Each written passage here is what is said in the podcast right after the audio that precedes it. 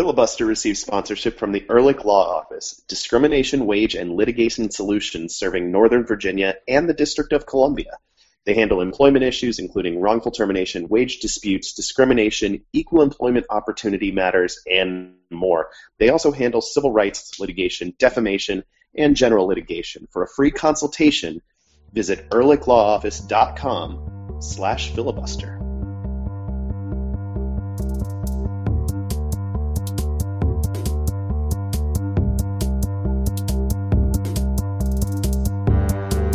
Basically, I should have brought more bass last week. Is what you're saying? Because you're all about that bass. Oh, Not no, that bass. no. Not that bass. Guys, I'm, I quit.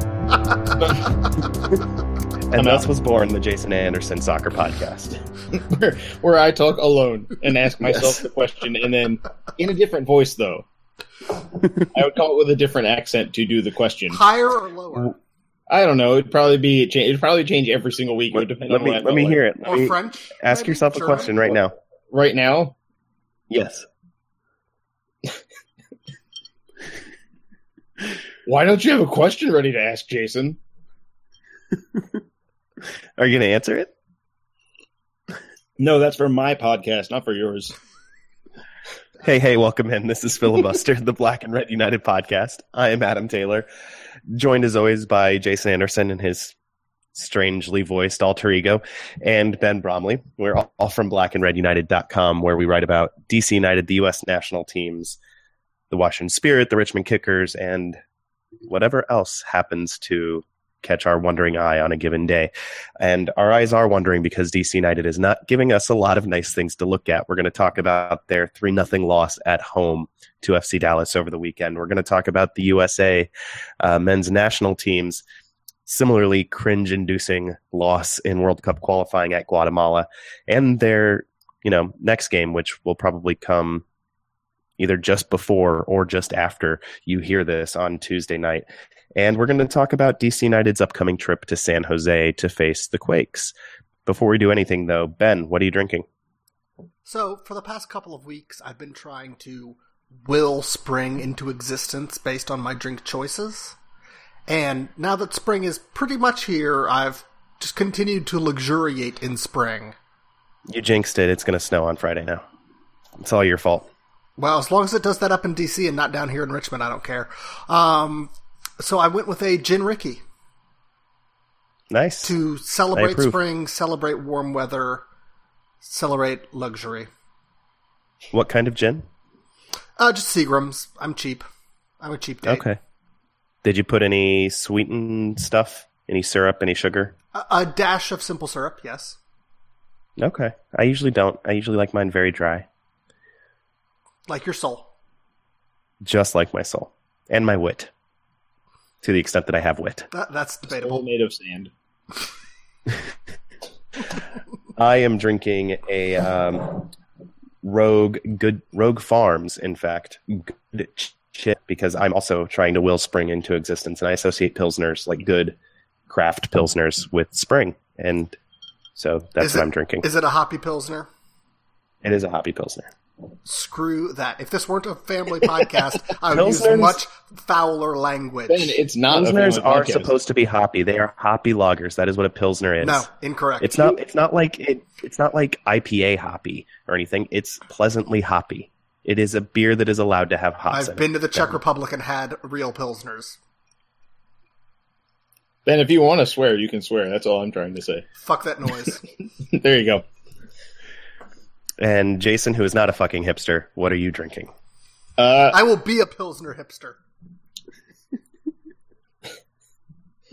we, we have to detail what neighborhood in Prague you went to so we can see if there's somebody who can beat you on that front. Anyway, um, I decided to make myself a margarita because I am out of beer, but I have lots of tequila because I'm adapting to tequila being a part of my life now. Um, so I have, um it's like a, I guess it's like a double tequila, uh, or a double, um, margarita with, um, Cazadores Reposado, um, a whole lime, half a lemon, um, because I already had cut the lemon before, so or the other half of the lemon had gone towards something else, so I needed to use it for something. So now it's in this.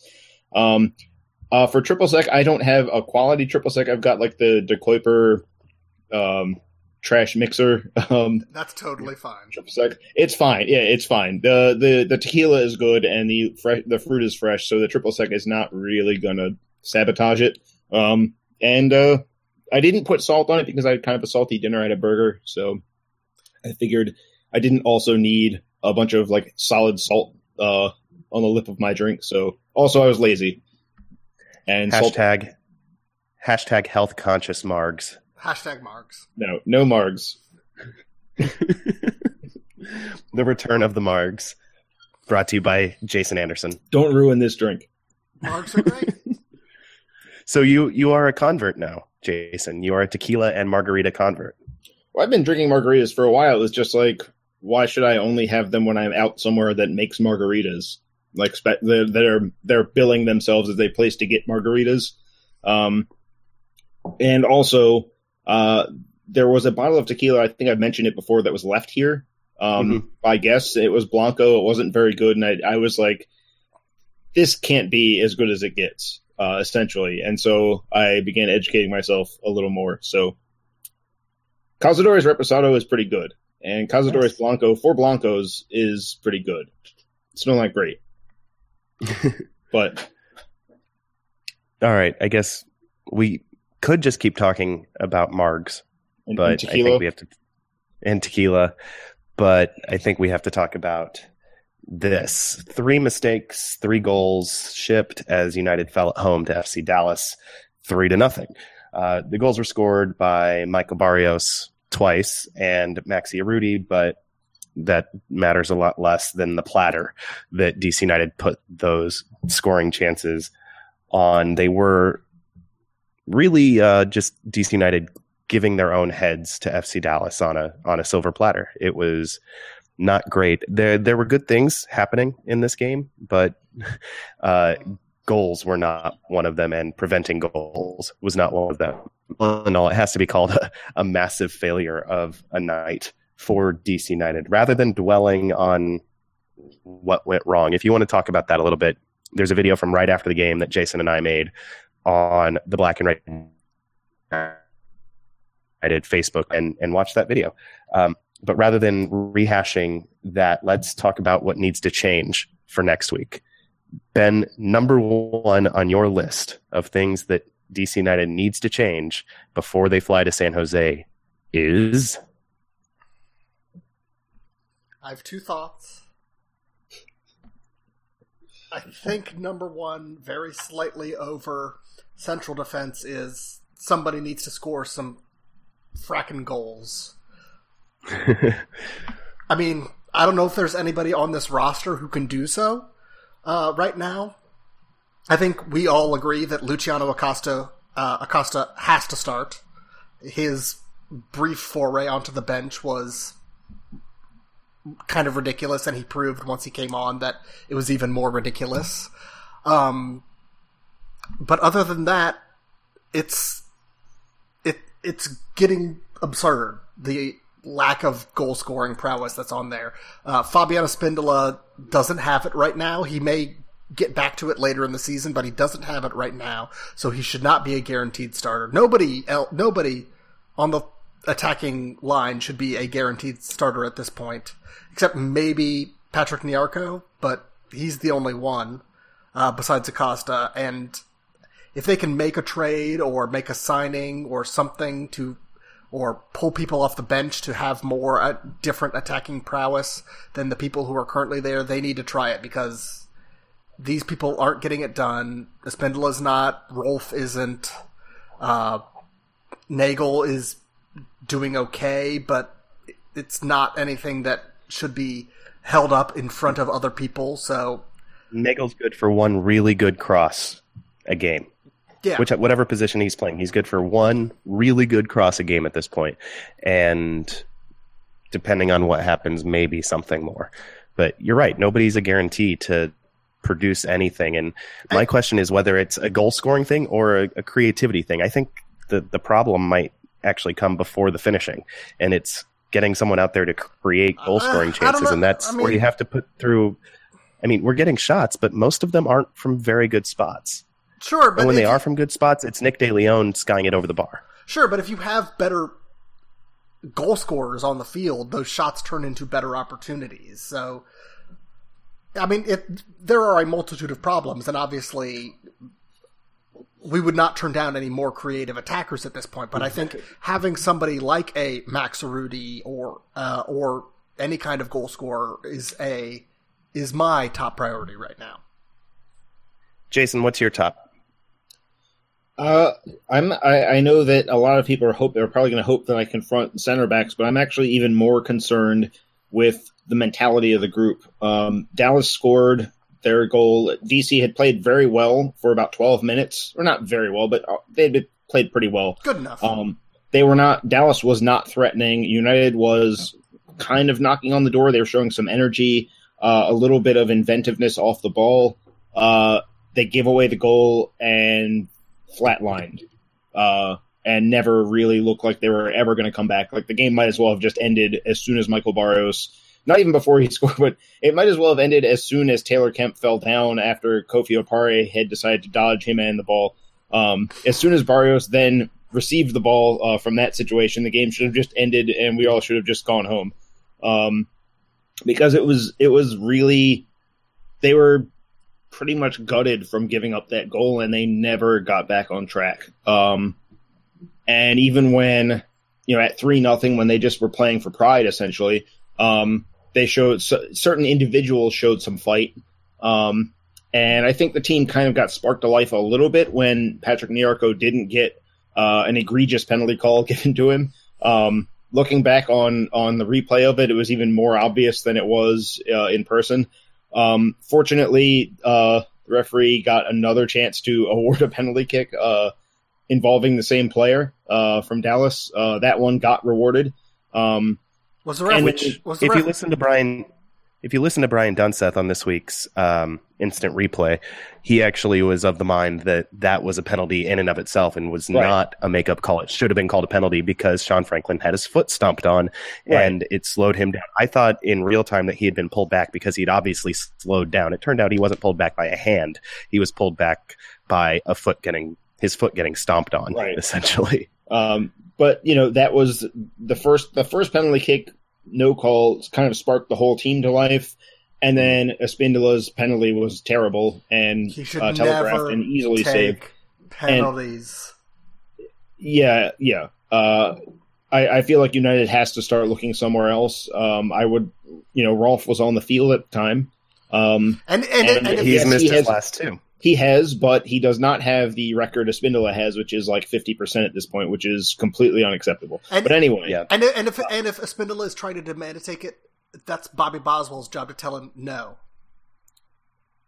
Well, not necessarily. I, I think people Somewhat. get caught up with the the captain's armband doesn't actually mean anywhere near as much as the country of England. Uh, and unfortunately, we learn a lot from England when it comes to soccer.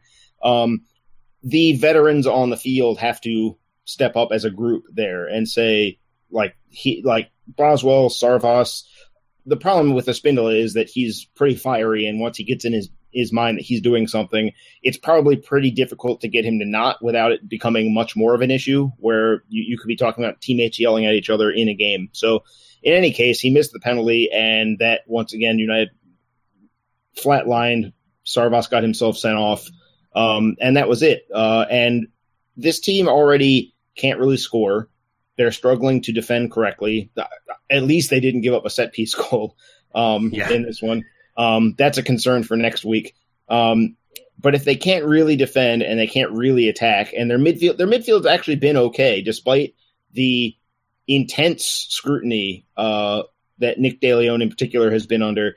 I, the midfield has actually been the best part of this team. They, They- they they can't did exa- finish and they can't defend. They did Um, exactly what I hoped. they are would bad. do. They are bad inside the boxes, which is a terrible phrase to have to bring up because in 2013 this team was bad inside the 18 yard boxes. Mhm. Um, and they are right now bad inside the boxes, um, or in the defending, in the case of the defense, just outside. Um, but if they lose their mentality as well, then the wheels are going to fall off completely. Um, they cannot, they cannot be the kind of team that gives up a goal and just drops, even if it's a bad goal to give up and it's a deflating goal when you've started the game fairly well. Otherwise, you have to bounce back, and there was no bounce back um, when Dallas took the lead. and that more than I think that's why Dallas ended up uh, being a little more positive from there because I think they got a good sense of the fact that they had a team that was not was basically just drifting into halftime um, after the first goal, and I think they they didn't necessarily high press or anything like that, but they were looking for it because I think that as a group uh, they believed that a mistake was coming, and it, it came, um, and maybe even maybe even worse than the first goal.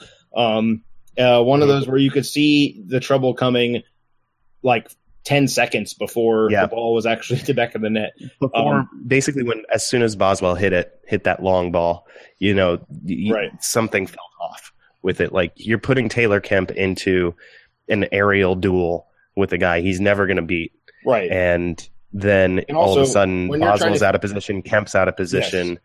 Um, when you're trying Rolf to feed, was upfield. It was yeah, when you when you want to feed a uh, overlapping fullback, and this is a, a tip for anyone that's playing, don't play the ball up for a header. You want to play this on the ground so they can run onto it.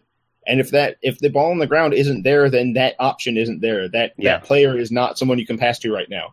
Um, at least it, you you can pass to feet, but you cannot pass to them to run on because they should not Yeah. be having to win a header. Um, Yeah, since we're since we're swearing this week, there's a story from practice uh, early in the year. I think maybe even in preseason, mhm. um, where they they're playing. A, I I- I don't know if it's eleven full sided inter squad scr- scrimmage or or what, but Birnbaum and Boswell are in the back, and and Boswell sees a long pass down the field and and just hoofs it, and it doesn't go anywhere near anybody, and Birnbaum apparently yelled, "Bobby, fuck!" Loud Um, enough that people on the sidelines could hear. yeah. Um, And, And and that is what that moment was. That was Bobby fuck. And it ended really badly. Yeah, and um, it's a weird situation because United has gotten away from as playing anywhere near as many long balls, but you still have one player on the field making that decision too often. Um, the rest of And- the team has sort of figured out not to do that as mu- as much. I mean, Kemp uh, will default to uh, looking over the top uh, a little too quickly for my liking, but uh, he's nowhere near as fast to default to that as Boswell is. Um, I mean, that's and that's that's my But- that's my theory of if Halsey is still on this team uh, in Uh, given how Halsey has looked playing central defense, uh, pass, hard pass. I mean, it, So, but that brings me to the next question, though. Should Boswell be a starter on this team when Birnbaum gets back? I have bad news for everyone. Kofi Opare didn't do anything in this game to make me think that it's going that he could just step in and improve the uh, the situation. Um, yeah, no. he didn't look good, uh, and it wasn't No, because. Boswell played badly next to him. He made individual mistakes that he shouldn't be making. Um, and Including on the first goal. Right. Uh, and he's also not really he and he and Birnbaum both play a little similarly at this point. Um, I was hoping when Opare came here that he would sort of drift towards an organizer's role rather than towards a, the more uh, athletic defender role that Birnbaum plays in this setup. But he's drifted more towards being a Birnbaum backup, you know, a slightly lesser version of Birnbaum, not a slightly lesser version of Boswell and we don't have anyone that really can replicate what Boswell does, um, other than Halsey on paper. But you know, he, I mean, if if Boswell is slow, then Halsey's reaction times as a defender is, uh, you know, he would still be out there uh, reacting to the third goal. I think uh, right now on uh, Monday night, um, Jalen Robinson uh, has shown some a little bit of a mentality towards that, but we've also seen him have trouble doing the individual marking that comes at center back. That's sort of fundamental um, to that. So right now, United is short of a Boswell replacement. On the other hand, at a certain point, you've got to do something to shake the team up. And when the defense plays that poorly, you have to look at the organizers of the defense. And with Bill Hamid not on the field, with Travis Worra playing uh, his what his third ever professional game at the MLS level.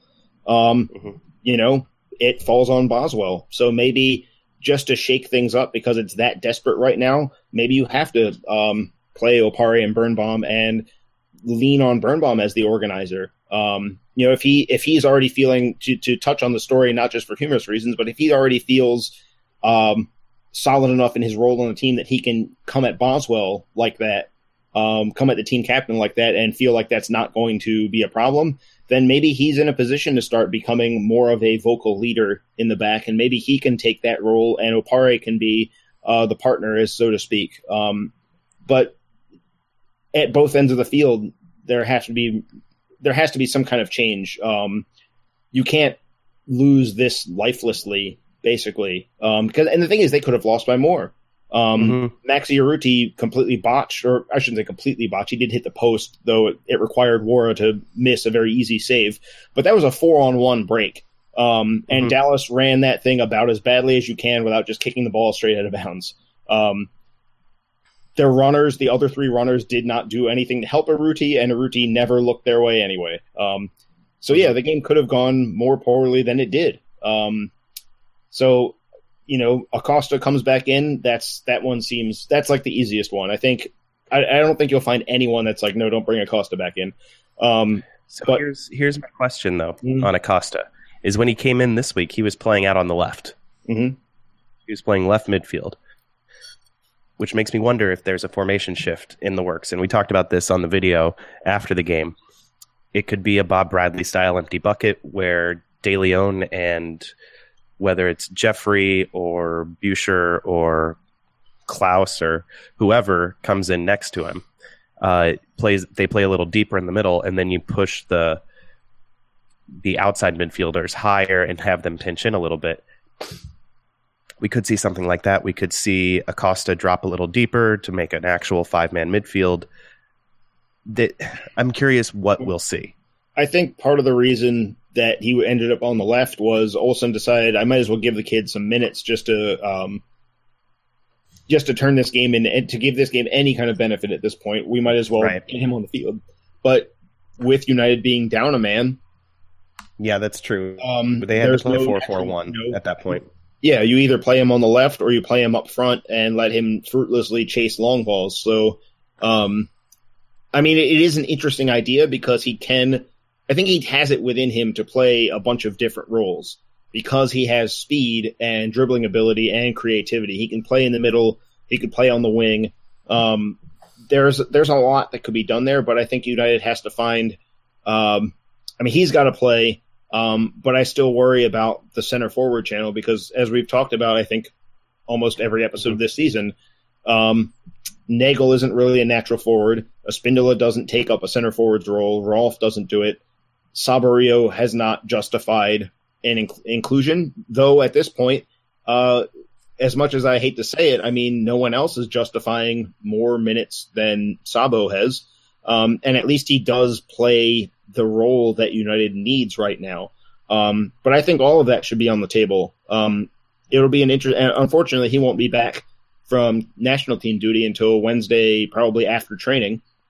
So he's probably not, he's probably going to get Thursday to make his case essentially for a start uh, next weekend up front because you know some something's got to give. Someone's got to occupy. They've either got to talk a Espindola into playing as a center forward or um, you know make make do with Nagel. And if you play with Nagel and Acosta, you can actually do something. It's still going to be a very blue collar offense. You're still going to be mostly relying on pressure, but at least that's something. Um, against Dallas, it looked like a mix of too many different things at once. Um, I think we've got a lot of players that don't match, quite frankly, uh, as a group, um, which is why we have Sarvas playing the most defensive role in midfield. That's not really what he should be doing. Um, it's why De Leon's in the middle because we needed somebody that could play central midfield.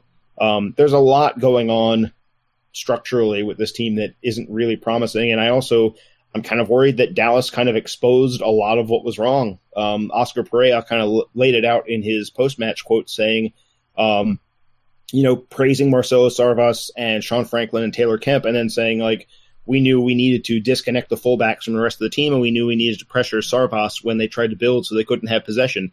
And they did all of those things, and look what happened. Mm-hmm. Um, they won 3 nothing with a completely makeshift back four and a backup goalkeeper on the road at RFK. So if you're in any other team in it wasn't like Pareja trying to sabotage our season, but by putting it out there so bluntly, some of MLS's dumber coaches are now going to be like, "Oh, hey, he's right."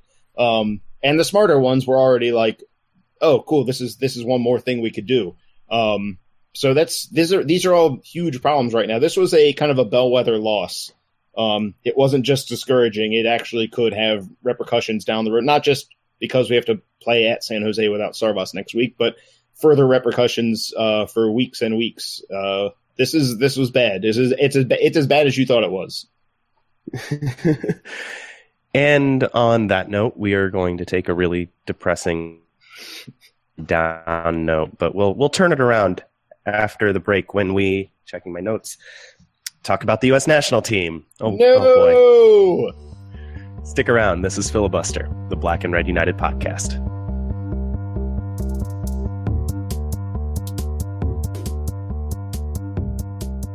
Well, it's a it's a new season here in DC for DC United and for us here at Filibuster as we enter season number five of the podcast. Yay, us! Happy birthday, us! Uh, we want to take time to record a new message from our sponsor, the Ehrlich Law Office. They provide discrimination, wage, and litigation solutions for those of us living in Northern Virginia and the District of Columbia. Sorry, Jason, you're out of luck. I I guess I'm doomed. You you are doomed. Um, th- this message goes to people in Nova and DC. Your rights matter. You deserve to be free from harassment, and you deserve to work. Um, Marylanders deserve none of that. I, I wouldn't go that far, Ben, but we'll, but we'll people in Nova and people in Northern Virginia and DC that definitely applies to you. I can't speak to whether it applies in Maryland. Uh, if you have suffered from workplace discrimination or wage theft, uh, you're you're dealing with some non-competition or non-solicitation litigation. Your civil rights have been violated, uh, or there's been an illegal taking by the government, or you have uh, disability issues, or you have uh, a complaint in education law. Then the Ehrlich Law Office is who you should talk to. They're good friends of the show. Uh, I I know the the lawyers there personally. They are really good at their jobs and they're really good people. Uh, and you should check them out for a free consultation. Go to ehrlichlawoffice.com slash filibuster.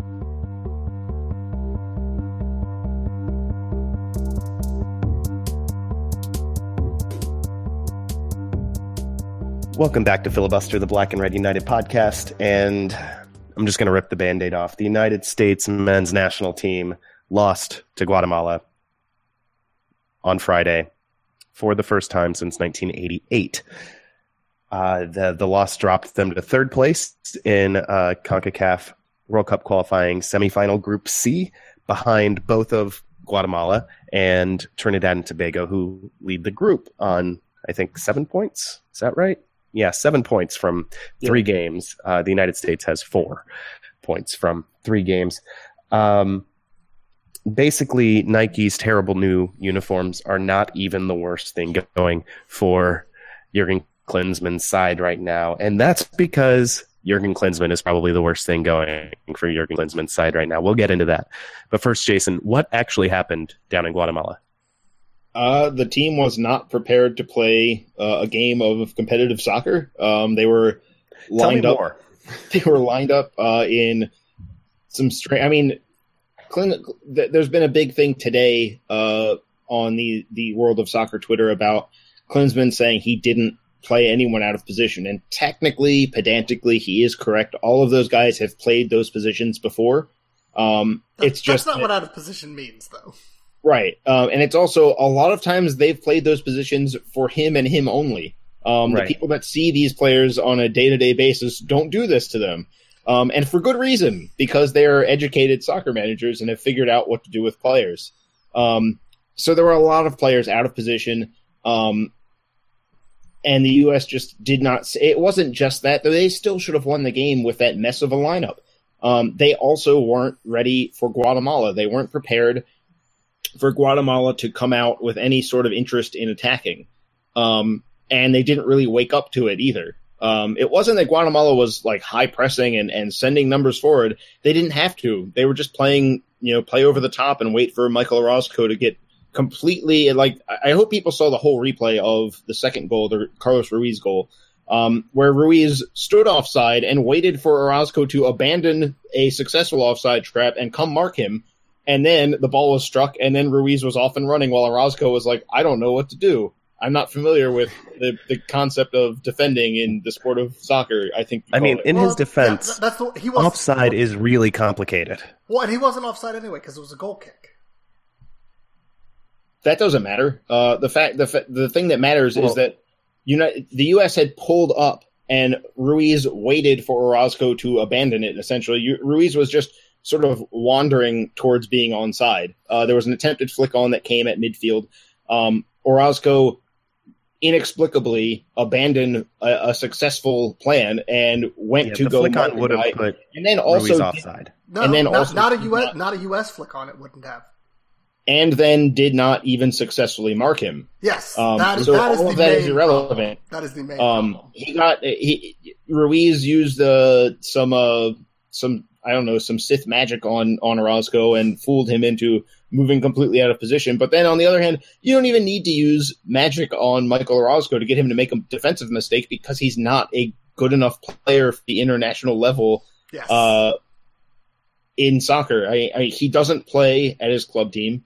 Uh, we've seen him before struggle to figure out MLS a few years ago. He hasn't really improved all that much in that time.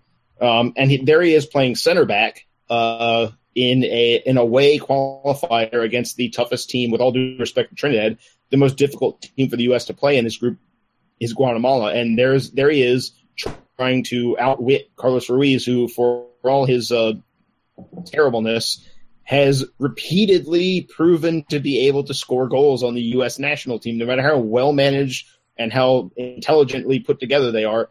The guy scores. I, I've already told people today that he is going to score in Columbus. Like you should prepare yourself for that. He is like uh, bet money on it. He's Carlos Ruiz is going to score. If the U.S. doesn't score twice, they aren't going to beat Guatemala because Ruiz will score and it will probably be a similar goal.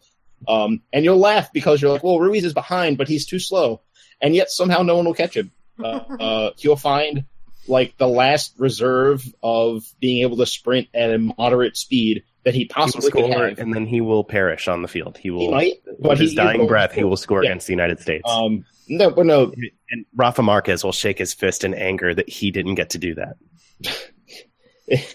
I I do I, I do want to go back to something you said earlier. You compared uh, Ruiz to a Sith Lord doing some kind of dark force magic, and that makes sense if because Chris Wondolowski has said that his superpower is essentially Jedi mind trick, making people forget about him on the field, and that's how he's made his career. Carlos Ruiz is just the dark side of right, Chris it's Wondolowski. more diving. so wait, um, d- d- and does that make shots and feigning injury. does that make Jurgen Jar Jar Binks? I don't know. Uh, I didn't actually like any of the latter Star Nobody- Wars nobody movies, did. even for like Nobody. even did. for like half a second. No, there were people that were defending parts of those movies. I thought they were all thoroughly terrible. those, those Uh, people are trash people. And I wish that I had not spent a single dime on it. And I, it's a thing I have to live with every day that I gave money towards those movies. Anyway, um, I didn't. So Yep. Anyway, yeah, let's talk. Let's let's go to Jurgen Klinsmann now. Jason, you mentioned earlier that that he said he doesn't play guys out of position.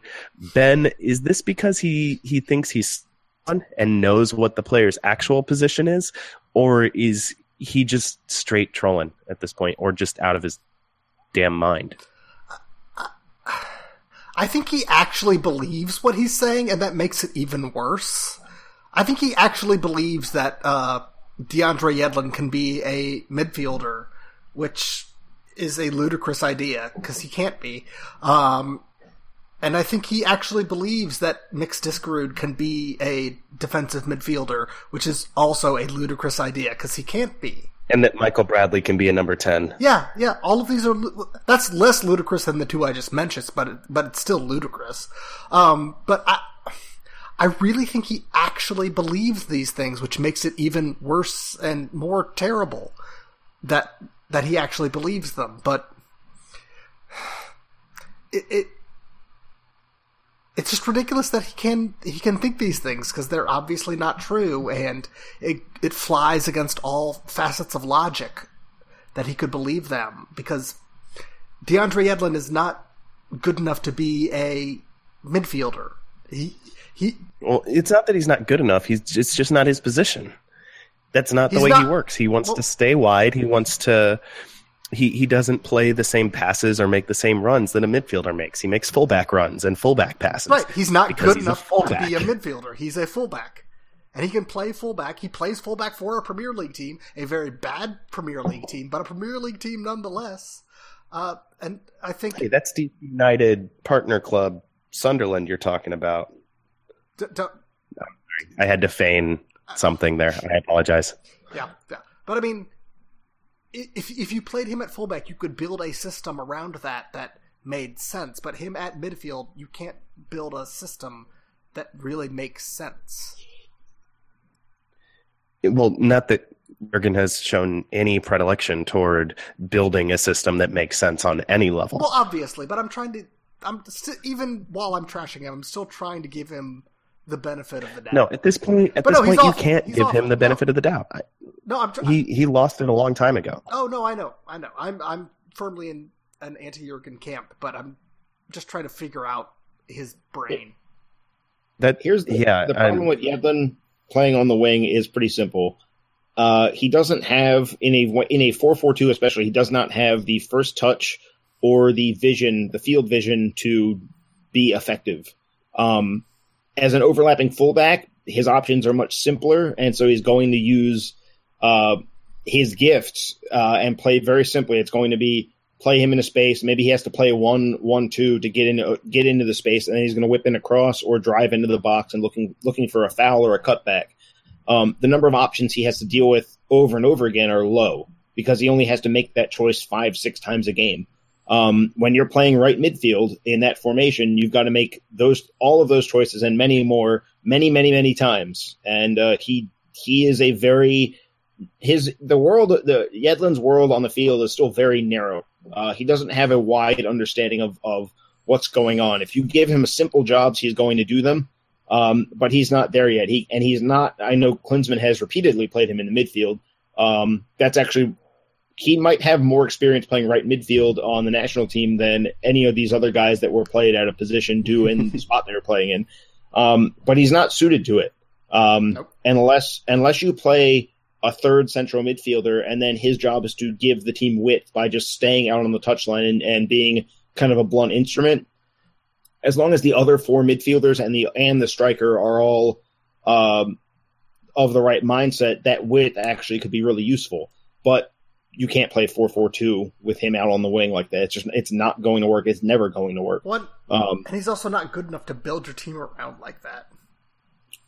No, but I mean, was any was that lineup built around anyone at No, all? no, no. no. That one, that, that no, that one wasn't. But the one you Yeah. suggested, like to maximize No, his you're not building. You're not building around Yedlin. You're using Yedlin to help everyone else uh, do better. Like just by making teams defend uh, a speedster out wide, you're making them account for that so much. They have to worry about it so much that everyone else benefits, even if that player doesn't really impact anything. Yeah, yeah, yeah. Um, I- it's sort of like how the to bring up the impact since I just said the word. Um, when Montreal plays Dom Oduro on the wing, um, there are plenty of games where they don't really use him. They just the threat of Oduro, the the mutually assured Oduro, um, out on the wing is enough to get what they want for Piatti and Shipp and everyone else. Um, but uh, I mean, uh, we could do two whole shows on how badly this team was put together for this game. I mean, oh yeah. Mix Diskerud. Diskerud, honestly, Yeah. is like the last player in the U.S. pool that I would put on the field at Guatemala. Uh, I wrote about this Guatemala, and I referred to it as a, a, a knife fight in which no one has any dignity or respect for humanity whatsoever. Um, he is the last So you're player. saying it would not be accompanied by careless whisper? No, uh, murderous screams, uh, and one person walking away in deep shame at what they've done, but at least they succeeded in their goals. Um, this is this is a game for mean spirited uh, bastards, basically, um, We all- because we all- that's what, We all hate Jermaine Jones, but this would have been a perfect game for him. most likely, unless he got himself sent off. Um, you, you you you have to have a certain amount of calculation in there, and I'm not sure that he has that all the time. Um, but no, it Discourage You're shouldn't been basically describing the movie Battle Royale in soccer form, Yes, but but uglier and meaner. which is saying Um, something. Uh, th- I, there are a few things on earth more ugly than having to play a CONCACAF World Cup qualifier at Guatemala, and we were not prepared for it. Um, and you know, Bobby, Bobby Wood and Clint Dempsey, I actually like that as a forward pairing. Sure. Um, but they weren't given any real platform to succeed. I mean, yes, they did still get chances once Nagbe came in. Uh, but then, you know, that kind of brings us to something else Klinsmann did wrong, which was he corrected his bad lineup and then he dismantled the correction and, and made it much more predictable. Um, when Nagbe came in, the U.S. had their best stint of the game with, with Bradley sitting underneath and Nagbe uh, connecting everyone else, and it actually looked like a coherent team. And then he started pulling defenders. And when it when the lineup became a three five two with where, wherein the object apparently was to feed the ball to Gyasi Zardes for crosses over and over again, Mm-hmm. that is a terrible plan. He can't cross. Um, he probably shouldn't be playing on the wing in most cases, unless you're playing him inverted, and then he's going to get in goal scoring op- uh, chances. He's not a very good crosser. Um, switching away from the four one three two that actually had started to work means that he didn't even know, or his ben- he and his bench didn't even know what was going right Yeah. uh, because they they stumbled into a good solution and then they stumbled away from it just as quickly, um, which, is, the terrible. story of Klinsmann's tenure. Is even when he finds something that works really well, he ditches it at the first opportunity. Um, and you, you know, you can say it wasn't. The, I mean, Fabian Johnson is probably the best player in, in the U.S. pool. Yes, he was Mhm. unavailable, um, but. Do you think that Guatemala's head coach wouldn't have, have traded rosters uh, a week before the game? Uh, he would have done so, and he would probably would have had a, a six day party um, to celebrate his good fortune. There and come out and still beat the roster that beat us. Right, and there isn't there isn't a player on Guatemala that could make that that squad. They have zero players No. that could have made the U.S. squad. Marco Pappa would have been the closest, and he wouldn't have made it. Um, and here we are, not just losing two nothing, but really deservedly losing two nothing. Um, you know, credit to their goalkeeper; he did make some big saves, but also most of the finishes were straight at him. Um, his the only two saves I really really thought he did well on were the stops on Bedoya because he had to come out and close an angle really well. Um, the save itself wasn't the hard part there. He he had to be smart and alert and get get to a spot early. Um, but other than that, we didn't really. Honestly, like, and Stephen Stephen Streff from our site, he and I watched the game at the American Outlaws uh, gathering, and he can confirm that I wasn't even like angry during the game. I was more like bemused and kind of ruefully laughing at a lot of what I saw because this is where we are as a national team program. We're so mismanaged that these are the things that are just going to happen.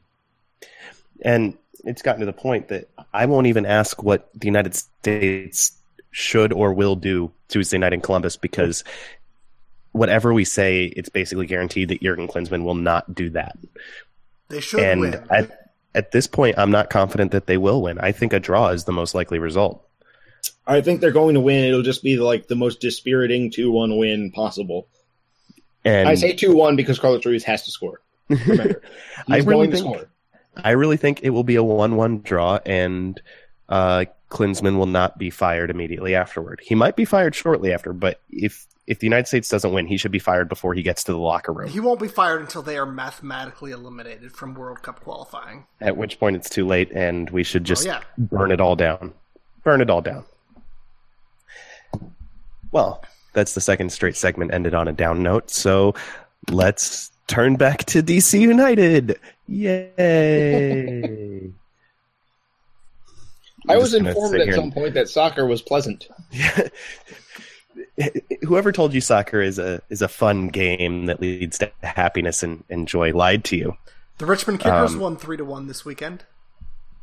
Yay! And the Spirit won their Yeah, the preseason game against the Spirit are unbeaten in preseason, or Yeah. unbeaten and untied. So perfect some, in preseason. some teams that our site pay atten- pays attention to are doing well, and maybe we're going to focus on them more. Just so we can make day to day life. Yeah. Um, but rather than talking about DC United, we're just going to sit here in silence for 15 minutes.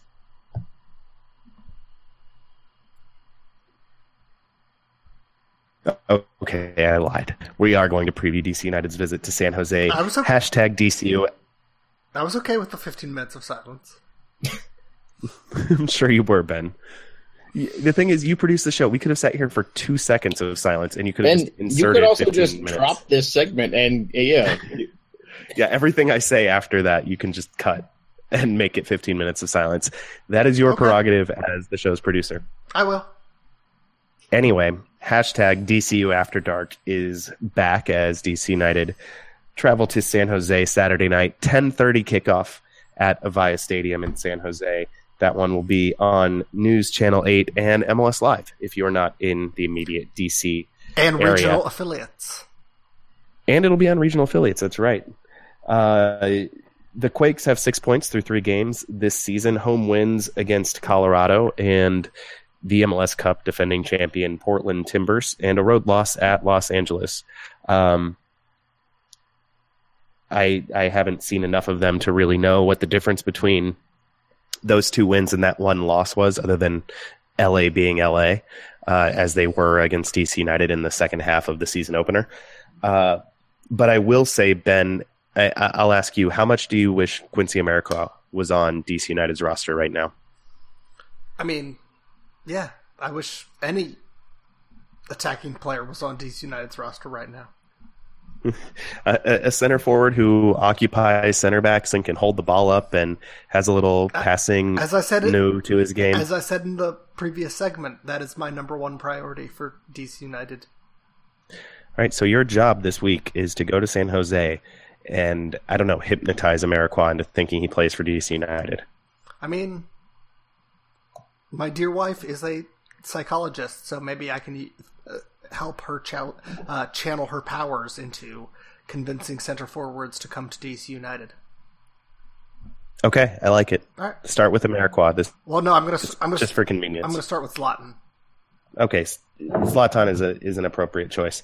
Although usually you want to build up to someone like Zlatan. We, we don't have time. That's that's true.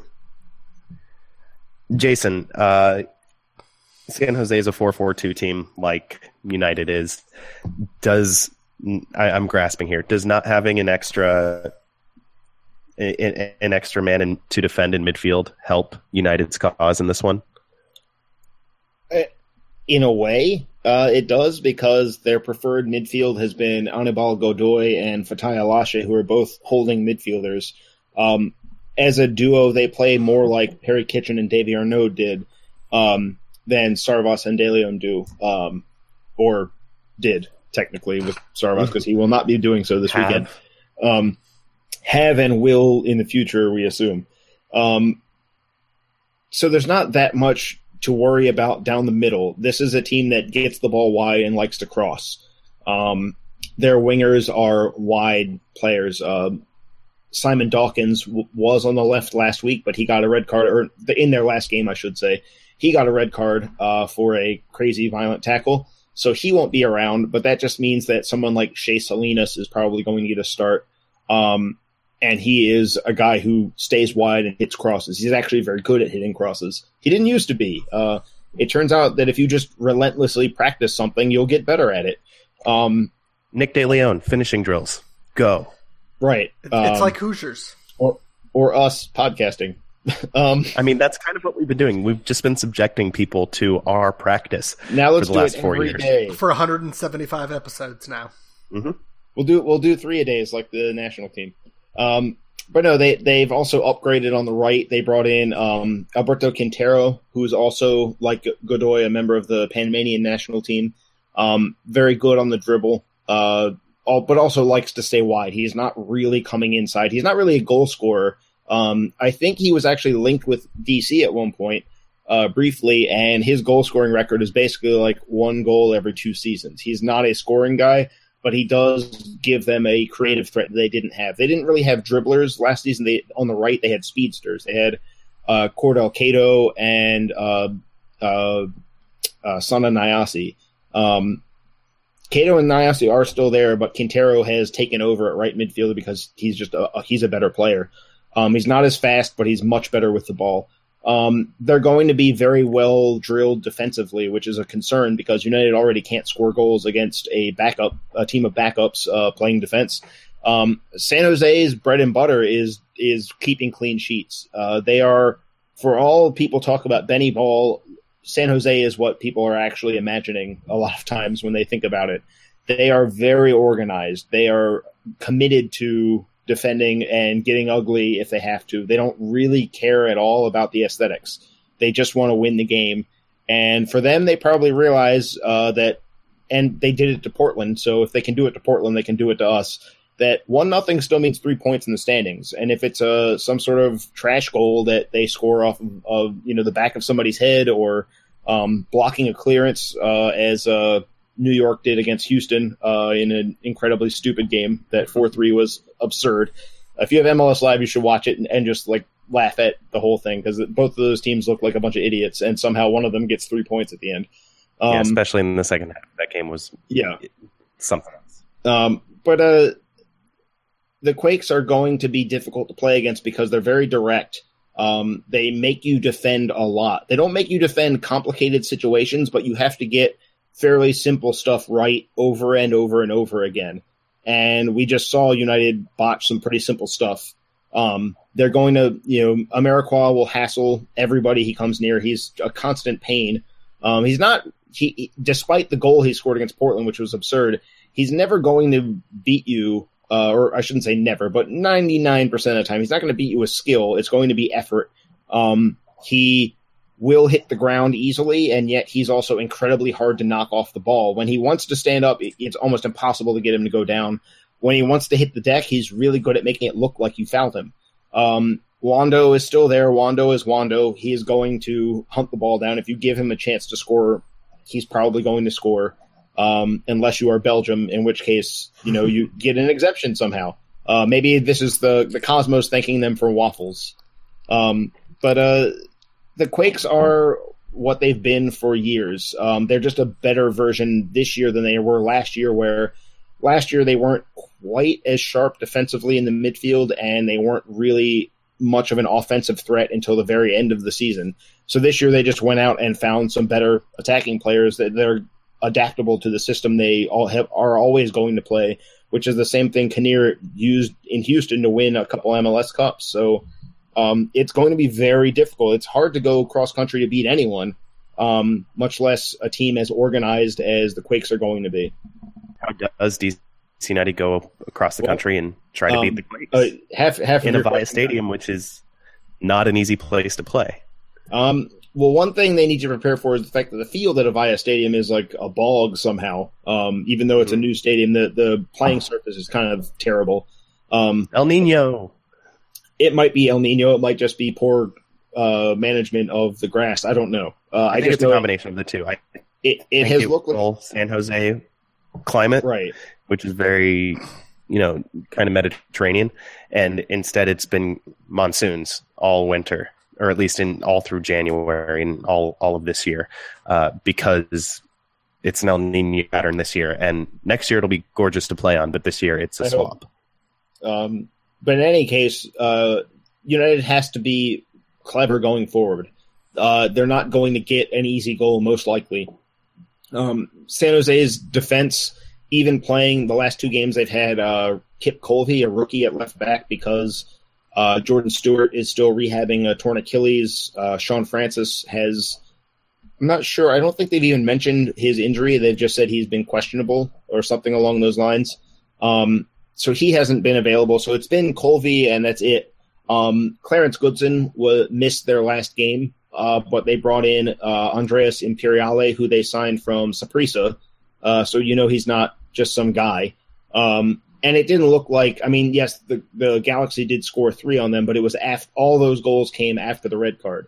Um, when it was eleven on eleven, it was 0-0 going into halftime. Um, so United's got to be clever on the in the attack. They've got to uh, move the center backs around, uh, whether it's Imperiale or Goodson alongside Victor Bernardez. They've got to get those guys chasing. Um, Bernardez, for all his qualities, can occasionally do something that is just bafflingly ridiculous uh, and absurd and get himself sent off or just take up a position that doesn't make any sense because he he has that strain of lunatic that weirdly enough a lot of MLS center backs tend to have. Um, even some of the best ones like Laurent Ciman have that strain of like, I'm going to go crazy right now and you're never going to understand why because it will never make any sense. Um, you know, getting those guys to commit to things they shouldn't would be would be good.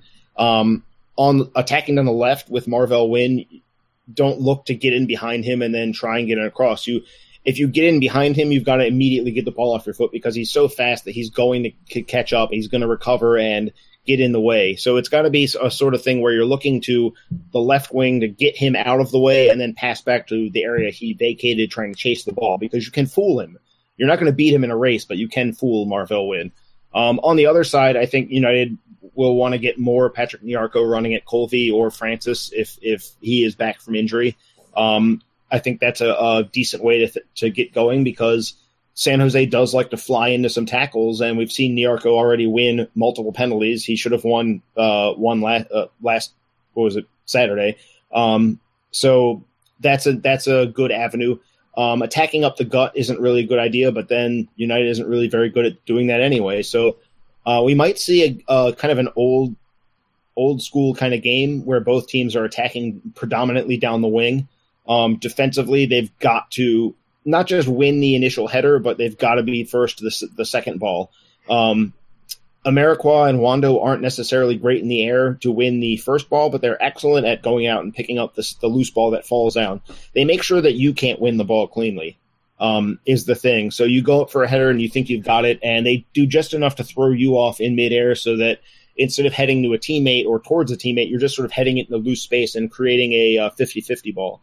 And San Jose loves to fight for 50 50 balls. So this game is probably going to be ugly. Uh, it's going to be a real test of character and grit and all that stuff that no one enjoys talking about anymore, but is still, especially for United, a, a thing that they need to have. They can't they can't step on the field against anyone at this point without those things in place.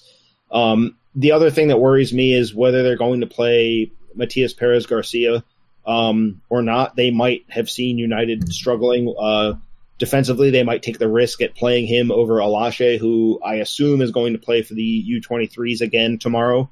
Um, if they do that, then they've got a playmaker, uh, a natural 10 on the field. Um, and that's a signal that they're going they're going out to just attack us relentlessly. They'll they'll change a little bit to uh, c- carry him. Um, they could also, if they play Godoy and Alashe, he could show up on the right um, with uh, Quintero going to the left.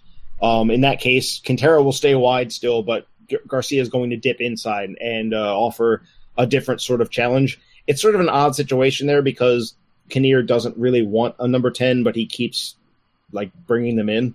Um, it, it's a confusing look because they keep having them. I mean, Dawkins has played the number 10 role um, over Perez Garcia. So they've got multiple guys that they think can play as a central uh, attacking midfielder, and yet they are at their best playing flat 4-4-2 without that role existing. Um, but uh, ultimately, I think it's it's really going to be a test of whether United's defense can hold up because they're not. Go- I, I think we're talking about a game that finishes. You know, if United wins, it's going to be one nothing. This isn't a game where they're going to be able. They're not going to draw San Jose into a shootout. And in any case, I don't think United has any business getting into shootouts with anyone right now because uh, their shooting has been very poor. You shouldn't get in a shootout if you can't shoot. Pro tips from Jason Anderson. Ben, anything you want to add before we get out of here tonight? Screw San Jose. That's all. Ben is in a really good mood, you guys. Trash people, trash team. And we were in a you know a good place, but Ben ensured that we made it three for three We on were? ending segments We were? on down mode. Were we? We were. We were in a fine place. We were talking about, you know, the tactics and if United could get a win, this is how it's going to be. And now we're just talking about trash. So thank you, Ben. Trash. Thank you all for listening uh, to this trash podcast. Uh, find us at blackandredunited.com. Find us on Twitter at filibusterdcu, at black and red u, plus all our personal accounts. Send your trash mail to filibusterpodcast at gmail.com. We're on iTunes, we're on Stitcher, we're on SoundCloud. Mostly, though, tell a friend about us when you are at the bar uh, watching DC United late into Saturday night. Uh, we will talk to you real soon. Uh, I'm going to be out next week, so we will have uh, uh, stand in on the show. We'll, we'll figure out who that is sometime in the next seven days. Um, so I'll talk to you, to you in two weeks. Jason and Ben will be here next week to talk to you. Uh, for both of them, I'm Adam. They are who they are. We'll talk to you soon. Say goodbye, Jason. Goodbye, trash.